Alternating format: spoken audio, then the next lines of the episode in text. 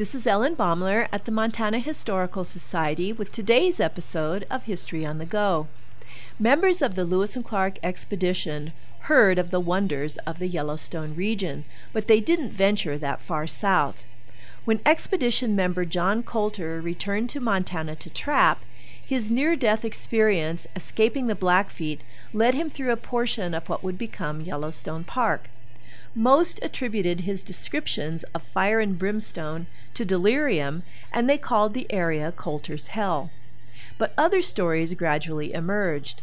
Mountain men told a famous fish tale, and Montana pioneer attorney Cornelius Hedges later provided a first hand account. An avid fisherman, Hedges was with the 1870 Washburn Doane expedition, organized by a group of Montanans to explore the Yellowstone region. Hedges wrote that as he hooked a trout, he missed landing the fish on the bank. The fish came off the hook and flopped into a nearby thermal spring. By the time Hedges retrieved the fish with his pole, the trout was cooked through.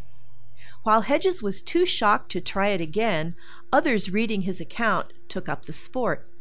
Henry Winser, in his 1883 Guide to Yellowstone Park, describes the art of hooking a trout, swinging the pole over to a thermal pool, and plunging the fish in. Cooking on the hook became a favorite sport.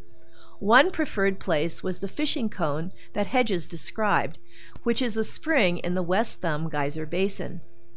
Fishermen at the fishing cone sometimes dressed in a chef's hat and apron to have their picture taken cooking on the hook. The park once allowed this practice, but now it is prohibited. Cooking on the hook is now just another famous fish story. This is Ellen Baumler at the Montana Historical Society. Visit us, become a member, and show your love for Montana's heritage.